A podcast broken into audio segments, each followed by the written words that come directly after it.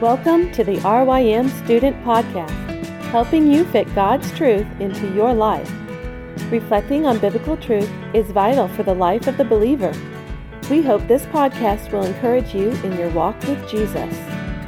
The following was recorded at one of Reformed Youth Ministries conferences. The audio might not be clear, but the message is. We hope you enjoy it. Today, we are going to talk about how our identity changes our friendships. Both how we make friends, how we choose friends, and how we be friends. And I think there are two things that we're called to do in being a friend be kind and speak life. So be kind first. That's sort of a pithy phrase. I mean, we say it, we hear it, it rolls off our backs. I don't think we spend enough time thinking about how to do it and how beautiful and important it is. Kindness is a fruit of the Spirit, and it's more than mere politeness or niceness or manners. Kindness is doing good to someone out of joyful love and not out of selfish gain.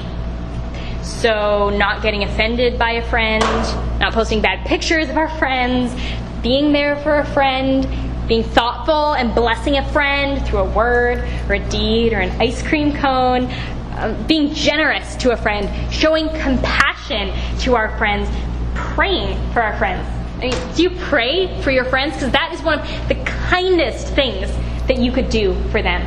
Ultimately, it's putting their needs above your own, seeking to serve them sacrificially instead of yourself. My friend Ashley is, without a doubt, one of the kindest people I know. And as I was thinking about her um, and, and just what makes her such a kind friend, because I want to be the kind of friend that she is, I realized that she is an unbelievably good listener. Yesterday, I, I, heard this phrase and I thought that it described Ashley so well. She is a redemptive listener.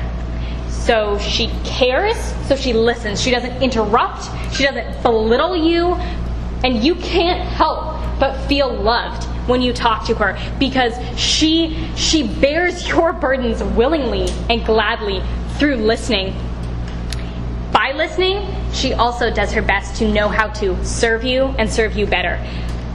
I love this phrase, be kind, so much that I recently bought a t shirt and that's what it says on it because I need that reminder in my day to day life. I need that reminder in how I use social media, how I interact with other people, and especially how I interact with friends. Speak life is next. Be kind, speak life. Um, so, James chapter 3, verses 1 through 5. So, we're going to go away from Proverbs just a little bit for this. James 3 talks a lot about speaking um, because our words have a really, really big influence on the people around us and ourselves. So, James chapter 3, um, verses 1 through 5, I'm going to read for you. Not many of you should become teachers, my brothers, for you know that we who teach will be judged with greater strictness.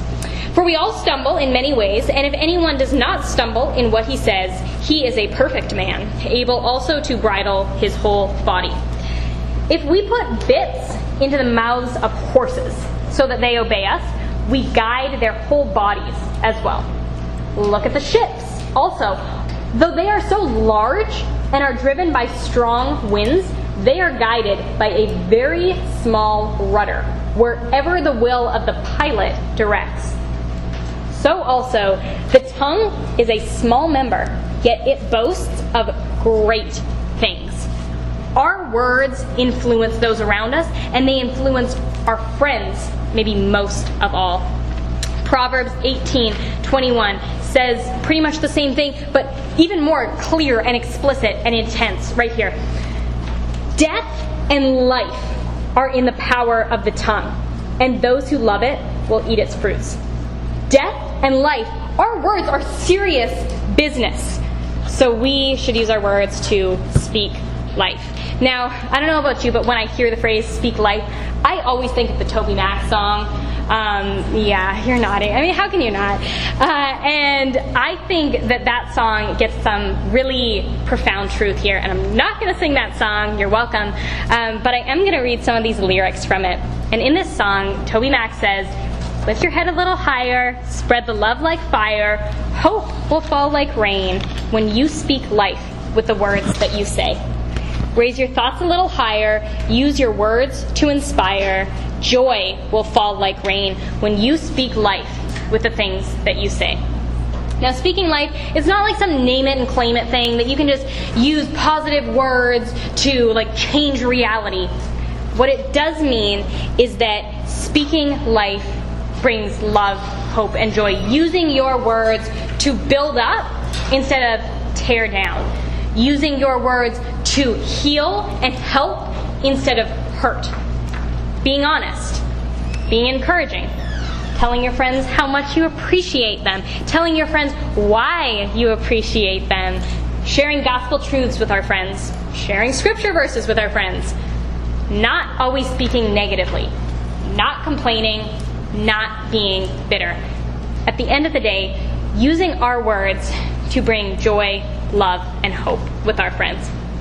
Ultimately, our identity in Christ changes everything. The gospel transforms how we, as teenage girls, make friends and be friends.